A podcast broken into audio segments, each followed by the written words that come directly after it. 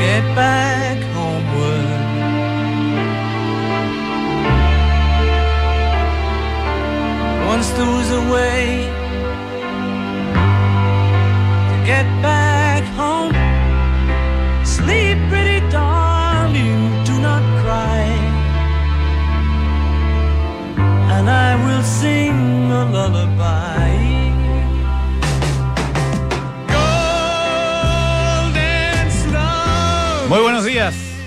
Las 9.07 ya del día 5 de octubre, fecha que solía ser muy importante en los anales de la democracia chilena. Eh, pero hoy día estamos celebrando otra cosa, a contar de hoy día más bien. eh, son los 25 años de Radio Duna, que será una semana especial marcada por conversaciones respecto a lo que han sido los últimos 25 años y lo que serán eh, los próximos 25 años. Elegimos esta canción, que son dos canciones en rigor, o es una sola canción si uno no es capaz de, de estudiar un poco de qué se trata la cosa, del segundo lado de Abbey Road, que se llaman Golden Slumbers y Carry That Weight. Solamente me puso Golden Slumbers. Y después viene Carry That Way, lo va a poner en Moncho a continuación. La, elegí porque la primera canción, si no me traiciona la memoria, con la que se dio inicio las transmisiones de Radio Dura, según cuenta la mitología, es eh, del mismo disco Abbey Road, Here Comes the Sun, de los Beatles, canción compuesta por George Harrison, y bajo el cual se dio inicio a, esta, a este medio que ha tenido un rol tan importante y ha tenido tantas cosas eh, interesantes que han aportado a Chile en los últimos 25 años. Por eso, después de Here Comes the Sun, viene el medley de los Beatles, de los cuales estas dos son probablemente las canciones más destacadas. Así que seguimos con Abbey Road, 25 años después de que se dio inicio a la radio. El señor director lo veo como complicado. Atención, ¿quién voy al, aló, caja, aló, no? se escucha. Díganme algo. ¿Se escucha el señor director? No sabe que se escucha. Estamos, estamos teniendo un problema ahí. Bueno, una mañana marcada eh, en el mundo por el tema de Donald Trump, ¿no es cierto? Donald Trump eh, está poco claro qué está, qué está ocurriendo con su salud. Se le está dando un tratamiento que corresponde a, gente que está con una situación más compleja eh, en la enfermedad del coronavirus. Pero por otro lado se dice que podrían darlo de alta hoy día mismo. No está claro qué ocurre con eso. Eh, los futuros del S&P por lo menos hacen como que Trump siguiera por un camino más bien tranquilo. 0,7% indica al alza el futuro del Dow Jones, 0,65% el S&P 500 y las bolsas en Europa, a pesar de que llegan bastante malas noticias, ¿ah? Eh, hay cierre de bares en París, eh, en Europa también se toman medidas más restrictivas, lo mismo que en el Reino Unido. El DAX alemán cae 0, con- perdón, sube 0,79%, el Eurostock 50 0,78%, el IBEX 35 un 1,18%, la bolsa italiana 0,88%, ese es más o menos el tenor, buenos números entonces en Europa. Por otro lado, China está cerrado, creo que parte de lo que se llama la Golden Week, que es una semana de muchos feriados. Eh, y por otro lado, el Hansen de Hong Kong, sí, eh, muestra, muestra buenos números, eh, un 1,32% de subida, lo que conforma una mañana bastante auspiciosa en términos de los mercados. Antes de salvar al señor director, les cuento que el cobre cae un 1%, no es bueno eso, fue 2.9482. Mientras tanto que el WTI sube 4,45, subidas importantes en el petróleo a 38,72 y el eh, Brent 40,83 subiendo casi un 4% también. Me dicen por eh, interno que está el señor director al otro lado de la línea. Así es. ¿Cómo le va? licenciado. ¿Cómo está? Aunque estoy con un retorno doble, pero ¿me escuchan bien ahí? Te escucho casi bien. Vamos a ver cómo, cómo funciona esto. A ver cómo se mejora. Si no, vamos a probar otro tipo de comunicación. Oye, yo veía cuando revisaba los, los mercados, eh, no sé si lo tengo pegado yo aquí en el, en el marcador, pero tengo el dólar en cero y llevamos 11 minutos de transacción en mercado local. ¿Tú lo tienes con movimiento o no? Te lo, O me sorprende que no se esté moviendo. te lo busco inmediatamente. Te lo busco inmediatamente. Oye, eh, bueno, estamos en, en aniversario, señor director. Lo Así es, pues, conversado 25 años. Hace harto tiempo ten- tenemos una semana bien especial eh, que partió con la conversación entre Gabriel Boric y Evelyn Matei, que tuvo momentos bien. A mí me dio pena un poco, fíjate. Ciertos momentos de la, de la conversación, no sé si estaría muy sensible. Eh, pero, pero me parece increíble que, que sea, sigamos casi sigamos 50 años después discutiendo los mismos temas. Es una cosa increíble. Fíjate que salió la, una crítica de Ernesto Ayala de una serie que yo la he visto, se llama Cobra Kai. Eh, tú decís que tiene que ver todo esto con, con lo que estamos conversando. Bastante lúcida la crítica. La serie él la define muy bien como mala pero buena. Y hace una reflexión al final sobre cómo los, los padres no logran solucionar sus conflictos y se los terminan traspasando a sus hijos. Y eso ya pasa a ser un conflicto para empezar a ser un drama. Cuando tú no puedes construir un futuro común, porque estás pegado en las historias del pasado, en lo que fue, que jamás te van a, te vas a poner de acuerdo, porque además normalmente como Gabriel Boric ni siquiera vivieron ese periodo, ni entienden cuáles eran las circunstancias. Es, es un país que no puede avanzar ni puede construir nada.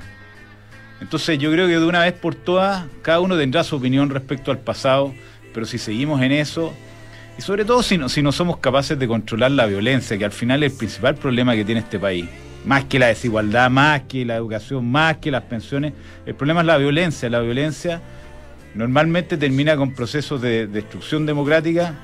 Y si no, si no más allá de- del, del lado que uno mire la violencia, si uno no es capaz de condenarla en forma transversal, nada bueno puede salir de ahí. Nada bueno puede salir de ahí. Y en ese sentido, Cobra Kai también tiene lo suyo, porque de, de- de los procesos de enfrentamiento seculares y que ya traspasan las generaciones, los países grandes, piensa que los países europeos se, tuvieron guerras mundiales y fueron capaces de superarle y seguir adelante. Y nosotros seguimos en, la en el mismo barro, 50 años.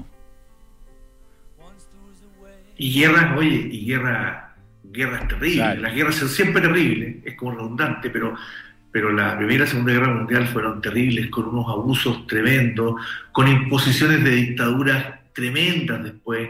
eh, y Se cortó. ¿Se cortó? ¿no me oyes? Ahí sí. Ahí, te- ahí volviste. Ah, te estaba diciendo que, que con, eh, con guerras tremendas, tremendas, tremendas, eh, muy violentas, con exterminaciones. Mira, mira la- el uso de, la- de las bombas nucleares o atómicas en, Japón. Y día y hace mucho rato que Japón y Estados Unidos son, son más que socios, son, eh, son países hermanos.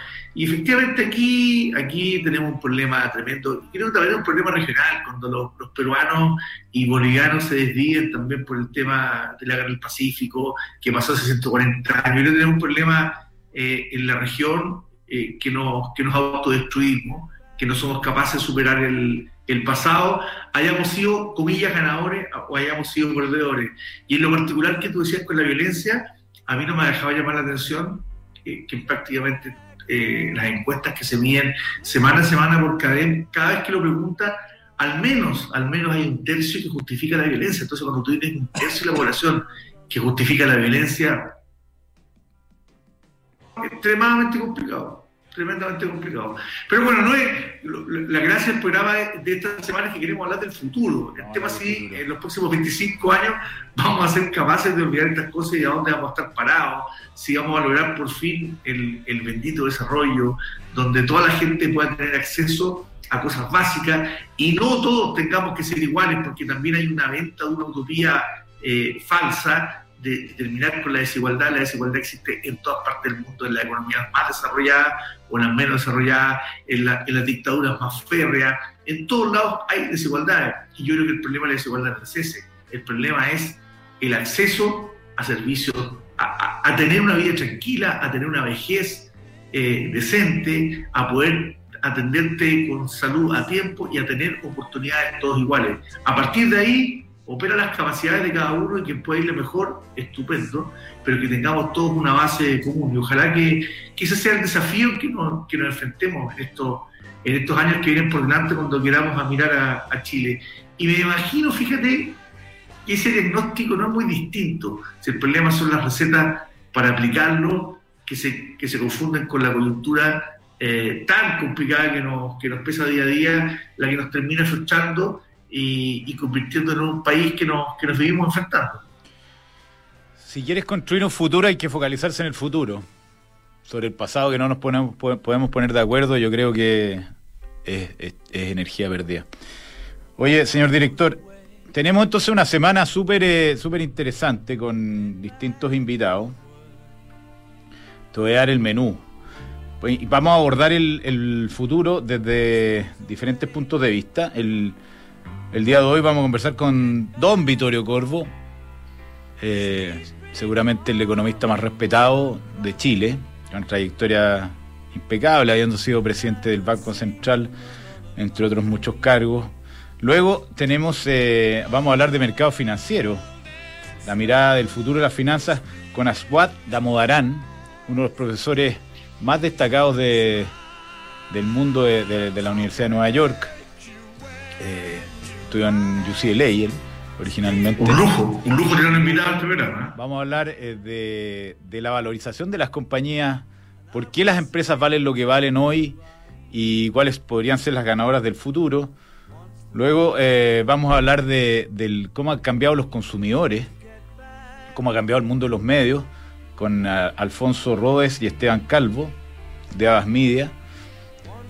Luego del, del futuro de Chile, un foco en el futuro de Chile y en la economía chilena nuevamente con Sebastián Edwards.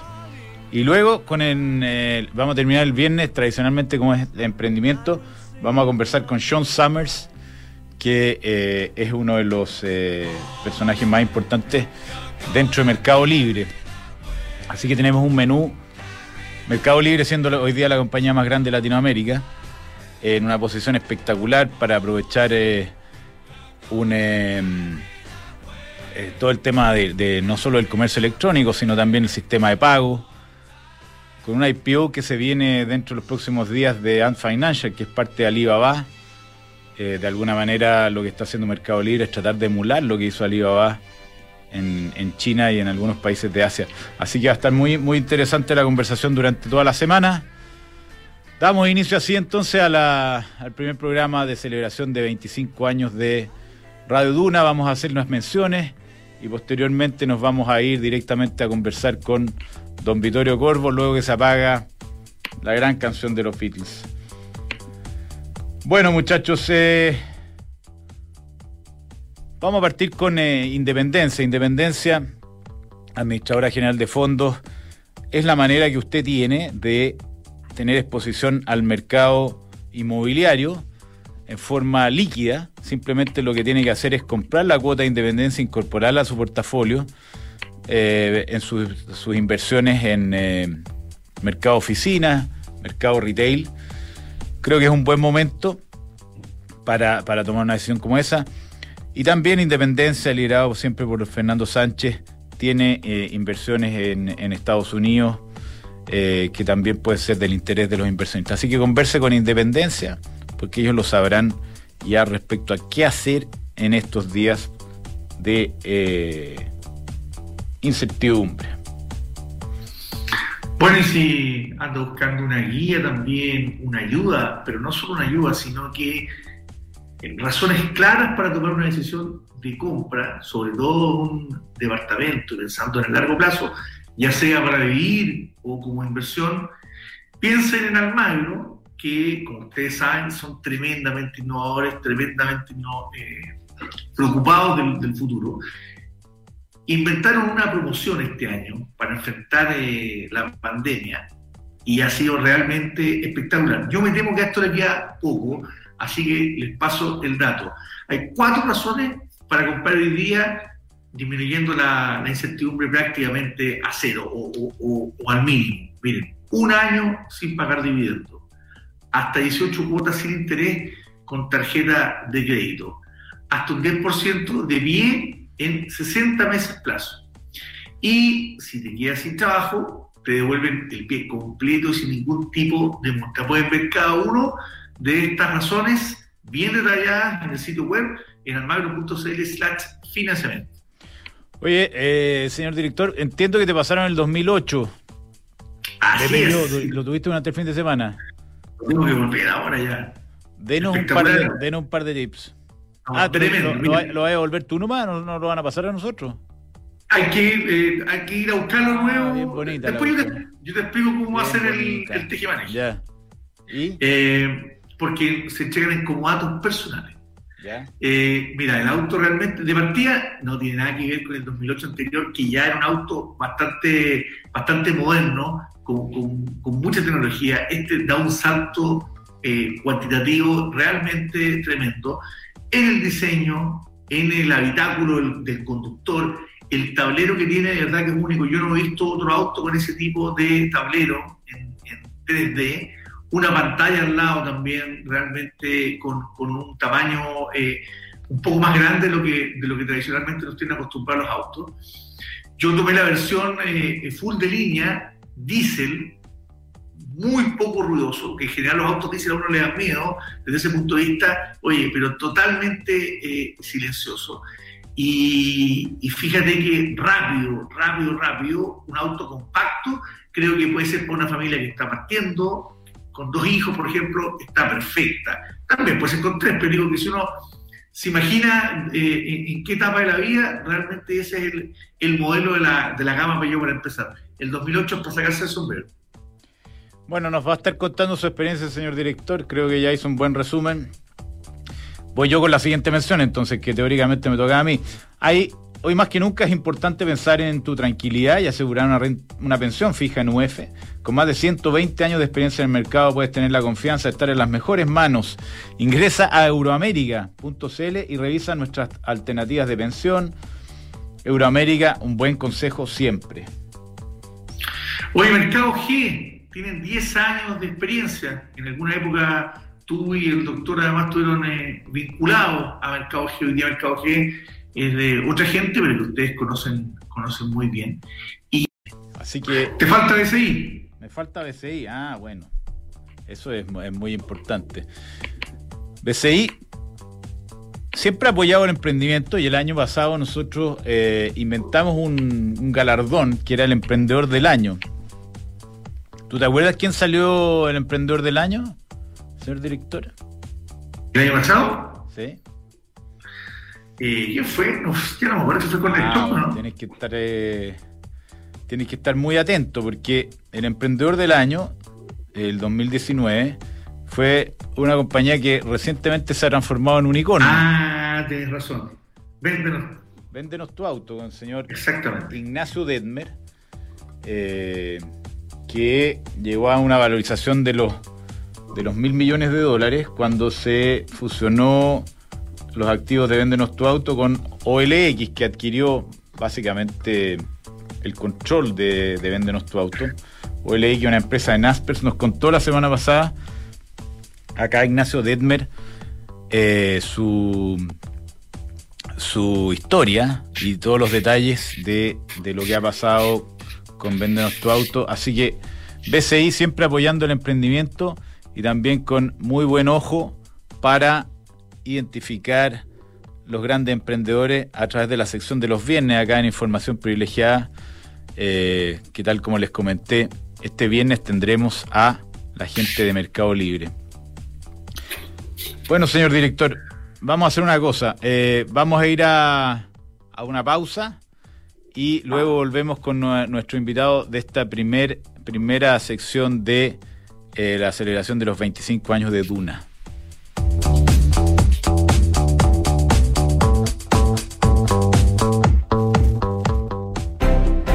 Más que nunca es importante pensar en tu tranquilidad y asegurar una pensión fija en UF. Te asesoramos con un equipo experto y juntos diseñamos la estrategia para lograr el mejor resultado. Planifica ahora el futuro con una renta vitalicia de Euroamérica. Con más de 120 años de experiencia en el mercado, puedes tener la confianza de estar en las mejores manos. Ingresa a www.euroamerica.cl y revisa nuestras alternativas de pensión. Euroamérica, un buen consejo siempre.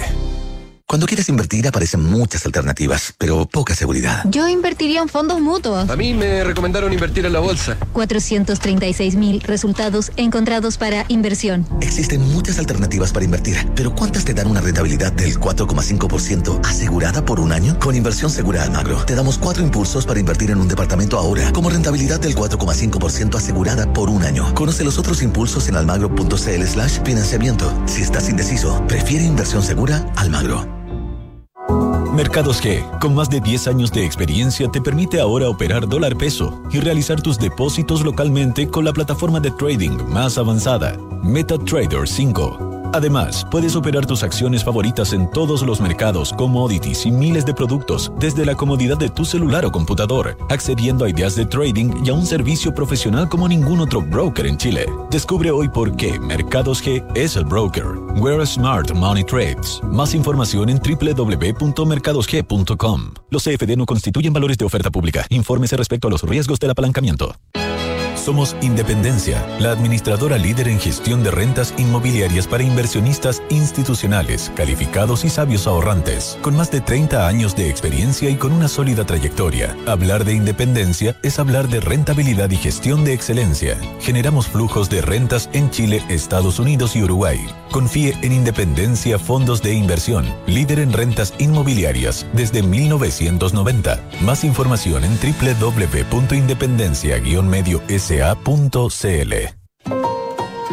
en tiempos difíciles siempre podemos obtener lecciones potentes. Liderazgo, conocimiento, disciplina y ejecución son las cualidades más demandadas en una crisis. PwC Chile cuenta con 106 años de presencia constante en el país, aportando experiencia y soluciones innovadoras para construir confianza en la sociedad y resolver problemas importantes. Visítanos en www.pwc.cl.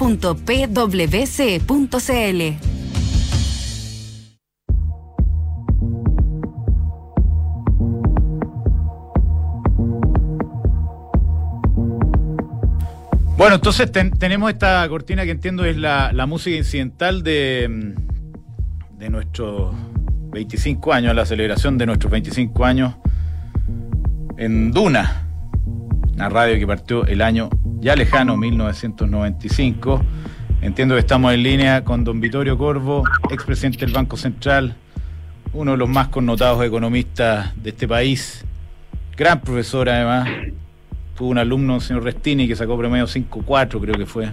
Era una, nota bastante buena, luchando con la curva ISLM que nos enseñaba el, el profesor. ¿Cómo está, don Vittorio? Muy bien, Gonzalo. Muy bien, Gonzalo, y muy buen Juan Pablo. Muy bien. Hola, hola, Vittorio. Gusto, gusto saludarlo. Bueno, eh, Vittorio, estamos, estamos conversando hoy en la mañana y, te, toca el honor de, de dar inicio a los fuegos en ese sentido respecto a, a, los próximos años, a los próximos 25 años, un ejercicio futurístico que no pretende ser en ningún caso acertado, sino que eh, en base a las reflexiones de lo que ha ocurrido probablemente y, de lo que y lo que podemos avisorar, eh, podemos imaginarnos ciertas cosas, ¿no es cierto? Eh, y, hemos decidido iniciar esta conversación desde el punto de vista de la, de la economía. Si, si te parece, eh, podemos, podemos partir pensando en, cómo será el, mundo, cuáles son las, cosas que están marcando la pauta de, de la próxima estructura del mundo eh, eh, de, los próximos 25 años. Me parece que sin lugar a dudas la, emergencia de Asia como foco de, de, la actividad mundial y de la economía y, el, el, poder emergente de Asia, que no solamente se expresa en China, sino también en India, en países como Indonesia, que de repente uno mira poco, la, misma potencia de Corea, etcétera, van a hacer que, pasemos eh, de, un mundo unipolar como era hace 25 años atrás, cuando Estados Unidos eh, manejaba las cosas sin contrapeso, sin contrapeso, un mundo bipolar y quizás con, con el peso en, en el oriente. Esa es la instrucción, don Vitorio. Perfecto, mira, no hay duda que los últimos 50 años fueran dominados por las instituciones que se crearon después de la, de la Segunda Guerra, que se creó una, institucionalidad que permitió el desarrollo de los flujos comerciales, el, todo, todo lo que tuvo que ver con la reconstrucción de Europa.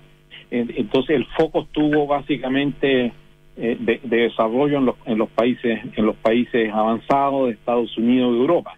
Después más adelante cuando China se abre al mundo a partir de finales de la década del 70, China comienza a avanzar eh, y, y, eso eso se, perfecciona cuando ingresa a la Organización Mundial de Comercio, pues lo que permitió esto fue toda la arquitectura que se construyó después de la Segunda Guerra. Hoy día la gran ventaja que tiene Asia es que desde un comienzo hizo un gran esfuerzo por desarrollar su capital humano, o sea, la inversión en educación a todos los niveles de una parte grande de la población le ha permitido desarrollar una, una base muy sólida de capital humano, que inicialmente partió como una cosa de darle acceso a educación para que se integren a, su sistema económico y político. Pero con el andar de los años la educación y el desarrollo de la tecnología, la educación se ha transformado en un importante elemento para poder eh, hacer uso de los beneficios de esta tecnología, que inicialmente la tecnología se desarrolló en Occidente, pero en forma creciente también se ha ido eh, eh, desarrollando también en estos países. O sea, hoy día China en muchas áreas para la frontera, como también Corea, entonces y también Taiwán. Entonces, si pensamos, no hay duda que uno, si uno hace hoy día hace futurología, los últimos 25, los últimos 25 años fueron fueron eh, eh, el, esplendor de, Europa y, y, Estados Unidos. Hoy día lo más probable es que los próximos 25 estén bastante más dominados por China y, Corea y, India, porque porque esos países están están aprovechando los desarrollos de las nuevas tecnologías para dar un salto importante en productividad, especialmente digo los que han hecho más esfuerzo en educación, así que si yo miro los próximos 25 años van a estar dominados y van a haber mucho más tensiones, porque también ahora China es un competidor importante, de hecho las tensiones que hemos tenido los últimos años entre China y Estados Unidos en parte tiene que ver no solamente las políticas proteccionistas y nacionalistas que ha tomado la administración de Trump, sino que también tiene que ver por el hecho que China hoy día se está transformando en un competidor muy importante en todo lo que son nuevas tecnologías, especialmente también automatización, eh, todo lo que es inteligencia artificial. China ha hecho un gran esfuerzo, pero lo ha podido desarrollar porque había hecho la inversión, tenía la inversión en educación y Corea más todavía. O sea, o sea, yo creo que, que, que es por eso que para Chile es tan importante seguir mirando a esa parte del mundo. Entonces, el ingreso, por ejemplo, al, al TPP-11 es fundamental para Chile porque, porque la, la, mayor parte de esos países importantes son los Corea, los países los países de, Asia, Japón, eh, y también los países de Oceanía que, que, que, van a seguir integrados en eso, que es Australia, Nueva Zelanda. Entonces yo creo que, que claramente los próximos 25 años tenemos que seguir mirando muy fuerte hacia, esa parte del mundo. Va a seguir siendo importante Estados Unidos y Europa, pero el motor va, a, estar, va a estar en esa parte del mundo. Oye, antes, antes de dejar Asia, eh, no, no sé qué, qué, nos puedes comentar respecto a, un país menos conocido como es Indonesia. Indonesia es, un tremendo país en términos de población, creo, si no me traiciona la memoria, que el, número se acerca a los 300 millones de personas, o sea, un, un, país eh, con una población similar a Estados Unidos y, que adicionalmente ha implementado eh, reformas eh, que han hecho muy bien a la economía. una persona muy cercana estuvo el año pasado viendo temas de negocio allá y se respira un ambiente muy positivo. Eh, podría ser también un aporte importante a la economía de las próximas décadas, ¿no? Sí, claro, no hay duda que, que por su tamaño y por, por estar integrado en Asia, tiene, tiene, tiene, tiene, tiene también un gran potencial hacia adelante, no solamente por la población, sino que también recursos naturales y, integración en los procesos tecnológicos de, esa región. Entonces ahí tiene la otra gran ventaja Indonesia, que también la, tenemos nosotros, que Indonesia ha tenido un manejo macro financiero ordenado, o sea, pasó por sus crisis como hemos pasado todos, pero Indonesia tiene la parte la parte fundamental la condición necesaria, un orden macrofinanciero que eso le va a ayudar y está en, una región del mundo que va a ser un tremendo polo polo de, crecimiento. O sea, Indonesia claramente tiene tiene también problemas internos como todos los países problemas internos entre pero pero pero no hay duda de que tiene tiene tiene también un gran futuro. Vittorio, y, claramente tú lo decías, la educación y, la inversión en el capital humano ha sido, ha sido la receta, es lo que, lo que dio resultado. ¿Piensas, eh, no sé, en un horizonte más allá de 25 años, eh, alguna posibilidad que alguna zona de Latinoamérica, incluso eh, africana, que estén posibilidades de también tomar la, la posta de eso, el relevo, y, poder también desafiar al mundo en materia de desarrollo? O dadas las situaciones como están, eh, es, una, es definitivamente un, sueño muy lejano. ¿Aló, Vittorio? Sí, sí, ¿qué pasó? No sé, ¿escuchaste la, la pregunta de Juan Pablo? No, no escuché. Ah, no escuchaste nada.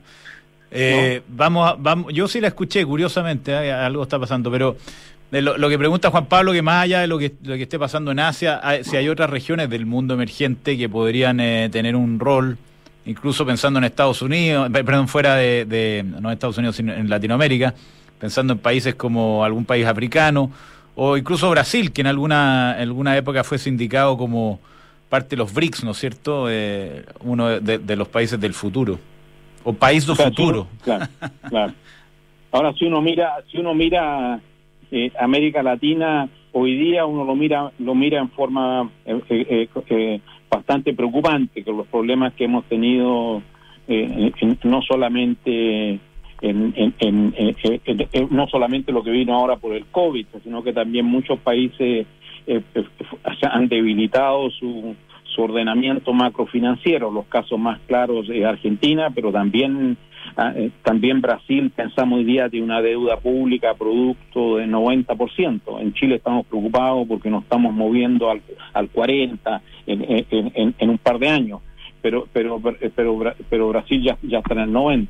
Entonces hay cierta preocupación ahora, pero también Brasil tiene, tiene un gran futuro porque si Asia es un gran motor, como, como es lo más, el, el escenario más probable, Brasil es un gran, es un gran oferente de esos productos de una tremenda demanda en esa parte del mundo. Entonces, Brasil, aparte que Brasil también tiene un desarrollo tecnológico importante, pero pero tiene que que, ha avanzado estos años en, en, su manejo en su manejo monetario, dándole bastante más independencia a su banco central, pero está enfrentando está enfrentando hoy día un problema que en estos años acumuló mucha deuda y tiene también que abrir su economía. Pero Brasil tiene una oportunidad claramente de irse poniendo en orden. Y, pero el resto de América Latina muy golpeado, muy golpeado por, por, por su, la debilidad de sus instituciones y porque ha, eh, ha dejado de lado por muchos años la formación de capital humano. Entonces yo creo que en América Latina tiene futuro también Colombia, eh, eh, eh Perú tiene que, también avanzar mucho en su ordenamiento, no solamente económico, sino que político. En la parte macro ha sido muy cuidadoso, macro financiera, pero tiene, tiene y también tiene que hacer un esfuerzo muy grande en formación de capital humano.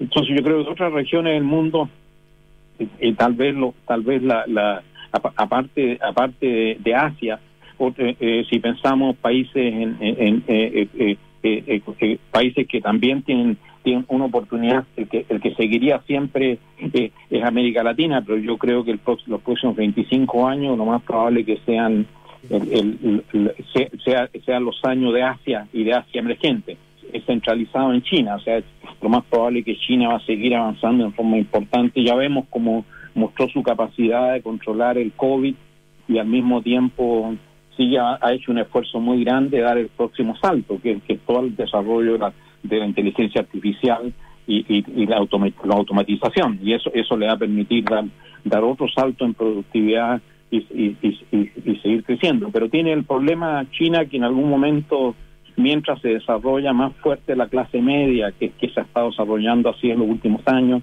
también va a tener que en algún momento ir, ir haciendo una, una transición en la parte política, porque la clase media demanda también más libertad. Entonces es difícil y la libertad también es necesaria para poder desarrollar muchas las ideas en, en, en, en las áreas de nueva tecnología. Ahí, ahí, ahí más que seguir una orden de, de, arriba del, ministro, se requiere también iniciativa individual. Entonces tiene que ir tiene que ir en este malabarismo combinando el manejo a través del Estado con, también con darle más libertad a las personas. Y esa es una transición que no es fácil. O sea, mucha gente piensa que, que, ya iba que, que, China ya iba a tener problemas en los últimos 5 o 10 años, pero no los ha tenido, pero eso eso no, no excluye que los que lo, que lo pueda tener en el futuro. ¿Qué papel juega Estados Unidos, Vitorio, eh, ahora? Sobre todo en lo que se está definiendo, se están definiendo los próximos cuatro años recién, o probablemente un poquito más, pero, pero ¿qué rol le asignas a Estados Unidos eh, en, el futuro eh, político, económico mundial, en este nuevo ordenamiento? Claro, lamentablemente Estados Unidos ha estado en los últimos años tomando una, una visión bastante más alejada de lo que pasa en el mundo, eh, eh, que se ha exacerbado en esta administración, o sea, con, el presidente Trump. Pero no hay duda de que Estados Unidos es una economía que tiene una tremenda iniciativa privada, es la economía que las principales empresas que han desarrollado nuevas tecnologías son están todas en Estados Unidos, la, han adaptado muy bien y la han, copiado muy bien los chinos. Entonces Estados Unidos va a seguir siendo un motor, pero no va a ser no va a ser el, el, líder que tuvimos en los últimos 50 años, en parte por decisión propia que se han, se han orientado más hacia adentro y segundo porque por la emergencia porque ha, porque ha surgido China. Entonces pero Estados Unidos va a seguir siendo un gran jugador porque es una economía muy flexible con mucha innovación. Las principales universidades del mundo los principales centros de investigación están en los Estados Unidos y pensamos que si pensamos que los, los próximos 50 años van a ser los años de la tecnología, Estados Unidos tiene una tremenda ventaja, va a seguir siendo un país importante, pero los otros van a ir haciendo van, van a ir haciendo catch up, los otros van a ir ajustándose y ahí tiene un tremendo eh, eh, ventaja Asia porque porque porque puede ir adaptándose a esta tecnología y tiene su capital humano que le va a ayudar pero Estados Unidos va a seguir siendo un motor sin ni una duda. Yo, yo, yo nunca nunca he puesto corto a los Estados Unidos porque es una economía, como digo, que tiene flexibilidad, buen capital humano eh, y, también reglas del juego que, que permiten el desarrollo de la iniciativa privada. Los Estados Unidos no lo descarto y va a seguir siendo una, una prueba muy alta un, jugador muy importante, pero, pero ya pero ahí perdiendo peso relativo nada más, como lo ha perdido en los últimos en, los últimos eh, 50 años, especialmente los últimos 25. Pero en estas cosas hay que poner en perspectiva, no olvidemos que China y la India juntos hace 200 años eran más de la mitad del mundo. Lo que pasó que después se quedaron atrás ellos y surgió el resto. Pero si sumamos el PIB eh, con el, números que han desarrollado los historiadores, especialmente el profesor Madison en, en Inglaterra, si, si vemos eso, China y la India juntos en el 54% del, Producto Mundial hace 250 años, entre 200 y 250 años atrás. Y después perdieron peso relativo porque surgió la revolución industrial primero y después surgió Estados Unidos y ellos se quedaron allá. Entonces, pero pero ahora ellos van a ir haciendo catch up, tanto, tanto China como India. Y además tienen la ventaja de la población. Eh... Claro, claro la, la población es una ventaja cuando uno cuando uno, cuando uno puede darle oportunidades, cuando uno le da oportunidades, una mochila. Da, miseria, una mochila, da miseria. O sea, si pensamos, si eh, China, eh, lo que ha hecho China es que eh, ha, usado mucho más inteligentemente su, su población, porque le ha dado oportunidades, la ha sacado de, la, de las zonas rurales de baja productividad a, a conglomerados industriales con, con mucho mayor productividad. Entonces eso le ha dado esa movilidad interna, le ha permitido eh, y, adaptando tecnología de, Occidente, eso le ha permitido usar esa población en forma en forma importante y ahora es un gran mercado interno, o sea, China hoy día tiene un gran mercado interno porque fue capaz de desarrollar una gran clase media, igual como la desarrollamos nosotros en los últimos 20 años. Y en ese sentido, y, y súper interesante conversar, Vitorio, estamos hablando con Vitorio Corvo, eh, yendo a Chile, como que estamos frente a una a un nuevo escenario en Chile, ¿eh? claramente. Eh, en pocos días más, en 20 días más, tendremos un plebiscito que va a definir, eh, va a definir seguramente que hay que hacer un, nuevo comienzo en muchos sentidos. Yo creo que es importante sacar conclusiones respecto a, qué funcionó para efectos de construir sobre, sobre lo bueno y, mejorar lo que no funcionó tanto. Sobre todo pensando que, en, base al escenario que tú delineas, eh, se, abren tremendas oportunidades para Chile si es que esto se da, porque nosotros tenemos una posición de, de privilegio en posible comercio con Asia, tenemos materiales que ellos necesitan y si esa región explota o sigue explotando, podríamos tener un, un contexto internacional súper benigno para Chile. Tenemos que tomar buenas decisiones acá internamente. ¿Cómo estás viendo los próximos 25 años de Chile? Si es que se puede decir algo, ¿cuáles escenarios estás vislumbrando? Primero, yo creo que es importante en el, proceso que se está abriendo ahora partir un poco por, por, por, por reconocer los puntos fuertes que tiene Chile y que y, que nos han permitido llegar a donde estamos y que, y que nos pueden permitir seguir avanzando. Hay muchas cosas que arreglar, especialmente en, el lado político. Eh, hace tiempo en Chile que los problemas eh, de mediano plazo no, se enfrentan. O sea, el problema de pensiones lo tenemos hace mucho tiempo, eh, pero pero tuvo la comisión Marcel, después la comisión Bravo, pero pero no se avanza y el problema de pensiones cada vez más agobiante porque la gente está viviendo más años y al mismo tiempo porque ha bajado significativamente la tasa de retorno de los activos en Chile y en el mundo. Entonces hay que hay que ahorrar más y uno tiene que retirarse más, eh, eh, eh, tiene que estar mucho más tiempo en la fuerza laboral. esos problemas no se han enfrentado. O sea, en Chile los problemas no van por el lado que nos lo que nos ha permitido desarrollar este gran éxito de los últimos 25 años. Y ese gran éxito está basado primero en haber conquistado en Chile la, estabilidad macrofinanciera que nos fue muy esquiva de, prácticamente de la época de, la época de la independencia. Tuvimos periodos largos de, desorden especialmente en el periodo eh, en, en, gran parte del siglo XX con inflaciones altas y variables con, con crisis de balance pago. Todas esas cosas se fueron fuimos aprendiendo y, Chile hizo un avance notable en los últimos 30 años en lo que fue ordenamiento macrofinanciero con, con, la, con la independencia del Banco Central, que le permitió conquistar la estabilidad de precios, muy coordinado con, con, la fortaleza de las cuentas fiscales, lo que se ha hecho en la parte financiera. Eso, espero que, que, eso sea parte integral del Chile los próximos 25 años. O sea, los países han descubierto que eso le ayuda a todos, sea un gobierno de centro, de izquierda o de derecha. El ordenamiento macrofinanciero permite dos cosas, permite el crecimiento y permite también proteger especialmente a los grupos de más bajo ingreso. Entonces, también ayuda el, ordenamiento macrofinanciero a, a, tener una sociedad más equitativa. Entonces, yo creo que eso, pero, que sí tenemos que avanzar en el sistema político, o sea, no puede ser que no somos incapaces de, resolver los problemas, entonces hay que, hay que avanzar, si va a ser un sistema semipresidencial, si va a ser el sistema, la representatividad de los partidos políticos, en, ese lado yo veo que hay muchas cosas que, hay muchas cosas que avanzar.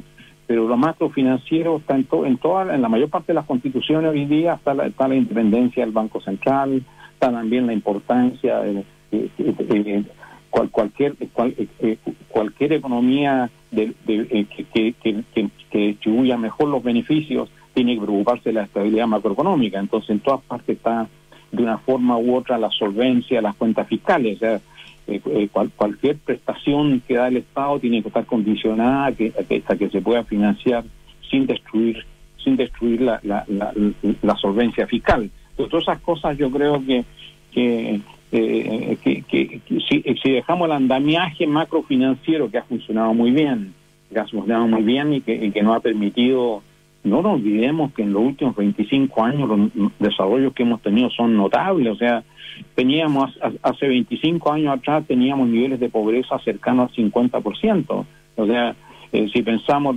30 años atrás, niveles de pobreza cercanos al 50%, hoy día tenemos niveles de pobreza en torno al 10, un poco más del 10 por, por esta, esta crisis que estamos pasando en todo el mundo ahora por el COVID pero Argentina ya tiene niveles de pobreza que se están acercando al 50, que es un país con mucho más recursos naturales que nosotros, que partió con muchos mejores niveles de capital humano, y Argentina, ¿dónde está hoy día? O el resto de la región en general. O sea, Chile hizo un avance notable, notable. ¿Quién iba a pensar que un chileno tiene hoy día una esperanza hoy día en nacer más larga que la que tiene una persona que nace en los Estados Unidos. O sea, eso era impensado. O sea, yo nunca pensé que lo iba a, nunca pensé que lo iba a ver en vida. Nunca, nunca, nunca. A lo mejor mi nieto puede haber visto algo así, pensaba yo, pero lo he visto yo ahora. O sea, increíble. Entonces, todas esas cosas se lograron, acceso a agua potable, acceso a alcantarillado. Chile está en, en todas esas categorías, está más parecido a países desarrollados. En los indicadores de la Nación Unida, de, de capital humano, Chile es el primero de la región, lejos. Entonces, claramente claramente nosotros avanzamos mucho, pero no, pero no hay duda que tenemos dificultad en la parte política para los partidos políticos tienen baja representatividad, tenemos tenemos un parlamento muy dividido, la división entre el ejecutivo, el, ejecutivo y, y, y, el, legislativo, entonces tenemos que buscar formas de gobernarnos mejor, pero yo creo que la, la, las debilidades principales están están, en, la, en, la, parte política, entonces yo creo que, que, eso eso cualquier mirando hacia adelante ese problema hay que resolverlo, no no podemos funcionar así porque resolvemos solamente problemas de corto plazo, pues no de mediano plazo, y los problemas de mediano plazo van quedando todos ahí debajo de la sombra porque no, no se pueden enfrentar. Entonces, el problema de educación, Chile tiene un problema de educación para el siglo XXI, porque la educación del siglo XXI tiene que estar, tenemos que, no podemos, no podemos dejarla a una parte importante de la población sin acceso a, capital humano el, el, siglo XXI es el siglo del capital humano. Entonces nosotros tenemos una parte importante, los grupos de bajo ingreso tienen acceso a una educación pública de muy mala calidad. Entonces lo que necesitamos es nivelar. Y si queremos dar oportunidades, lo primero es preocuparnos la calidad de la educación que reciben los más pobres, el 50% más pobres del país. Eso requiere una, eso requiere un esfuerzo, un esfuerzo importante, que hay que enfrentar ese problema hay que enfrentar también el problema de la calidad de la salud que reciben la mayor parte de los chilenos. Eso requiere, requiere gestión y recursos para tener un, sistema de salud que, que, le dé una, una educación de, mejor nivel a, a, los chilenos. Pero, pero en capital humano, en educación, tenemos una tarea pendiente. Avanzamos en educación universitaria gratuita, pero no sacamos nada si no construimos primero los pisos de abajo. Hay que hacer primero la educación preescolar. Todos los estudios internacionales muestran que que el, que el desarrollo importante del cerebro se da entre los 18 meses y los 5 años. Entonces, si no estimulamos a esa edad con jardines infantiles que no esté la tía Juanita entreteniendo a los niños, sino estimulando a los niños. Ese esfuerzo hay que hacerlo, ese esfuerzo hay que hacerlo. Y eso, ahí eso requiere recursos, pero también gestión, gestión y focalización. Entonces necesitamos necesitamos avanzar en ese tipo de cosas. Entonces, entonces y, hay un proyecto hace mucho tiempo, ¿no es cierto?, para avanzar en esa dirección, pero seguimos. Hay que las salas cuna también para que las madres puedan incorporarse al mercado laboral y los hijos tengan acceso a una educación de la que se requiere para avanzar los, hijos, que no se queden con la tía Juanita con un televisor grande. Entonces no hay duda de que esas cosas hay que hacerlas y eso eso espero que nos focalicemos en esas cosas en los próximos años para que el país y mantengamos lo que funciona bien, pues no, no, no tenemos la vitrina abajo, lo que funciona bien, el Banco Central ha hecho su pega, la, la, la, solvencia fiscal no fue un lujo asiático que nos ayudó ahora a enfrentar esto. Chile es uno de los países emergentes que más ha hecho para tratar de aliviar los efectos de, esta crisis actual en la, en la población y para que los trabajadores mantengan su, su, su, ligazón con la empresa y no pierdan ese capital humano específico. Entonces hay programas de protección al empleo, crédito a las empresas para que sigan funcionando y mantengan la ligazón con su con sus trabajadores para que una vez que pase el temporal em, empiecen de nuevo a reincorporarlo. Entonces eso eso Chile lo ha podido hacer por la solvencia fiscal. Entonces lo que es la, la autonomía del Banco Central, lo que es la solvencia fiscal y lo que es todo lo que es la calidad de la supervisión y regulación del sistema financiero, eso eso eso eso hay que hay que mantenerlo. Pero si hay que preocuparse de ir como sea el método, hay que preocuparse de ir enfrentando los problemas que que nos están frenando hacia adelante. Y eso es más que todo, como digo, yo lo veo más en el, en el, campo político y, la incapacidad que tenemos nosotros con estos gobiernos de cuatro años de enfrentar problemas de largo plazo. Y, y de cara a lo que viene, Vittorio, de esta, de esta probable nueva constitución, eh, ¿cómo evalúan las instituciones? ¿Cómo ha funcionado ahora, sobre todo en este estrés al que, hemos, que ha vivido el mundo, pero que también ha vivido, ha vivido Chile? ¿Cómo ha respondido a ese tremendo estrés que estamos viviendo y qué, qué a lo mejor eh, buscarías eh, cambiar o mejorar y qué cosas mantendrías de todas maneras, más allá, por ejemplo, del Banco Central, que yo creo que es bastante, hay bastante consenso. También yo creo que ha funcionado bien eh, eh lo que tiene que ver con la capacidad de hacer política fiscal para, para mitigar los efectos. Lo que sí tenemos que avanzar es que muchos muchos de estos programas, los recursos estaban, pero lo que tenemos que avanzar es una reforma que, que no hemos hecho también, la hemos, la hemos mirado hacia el lado en los últimos 30 años, que es la reforma del sector público. O sea, lo que necesitamos nosotros es un sector público mucho más eficiente para el siglo XXI. Entonces necesitamos donde, donde, donde, donde tengamos tengamos más meritocracia, más eficiencia. O sea, ahora lo, el problema que hemos tenido, ¿no es cierto?, que muchos de estos programas que hubo que hacer para la clase media, el problema está que no tenemos sector público en, del siglo XXI, no tenemos digitalizada la información, cada servicio tiene información por su lado. El, gobierno, dado la presión que se creó, el gobierno, con razón, dada la, urgencia, se hicieron con declaraciones juradas, el programa de, de, apoyo a la clase media, y mucha gente abusó de esto porque las declaraciones juradas al final se están chequeando con impuestos internos, pero pero porque está, pero no, no se pudo partir con un con un registro por el hecho de que no hay información en línea, o sea, el sector público, una reforma importante es la, es la del sector público hacia adelante. Eh, yo creo que ha, ha funcionado bien la, lo que es la parte de, de la regla fiscal, lo que sí te necesitamos fortalecerla, porque en los últimos años se ha ido debilitando, pero, pero la solvencia es lo que nos permitió avanzar. Nosotros no hemos tenido ninguna crisis importante en el sector financiero desde comienzo de los 80, algo que no pueden decir los países avanzados que tuvieron una crisis brutal a fines de la década pasada, en 2007, 2008. Entonces, nosotros en, en, esa parte, la gran ventaja que aquí no hay que reconstruir como otros países al otro lado de la, cordillera, que tienen que reconstruir su banco central, reconstruir, la, reconstruir las finanzas públicas, tienen que reconstruir la regulación y supervisión del sector financiero. Nosotros tenemos todo eso funcionando.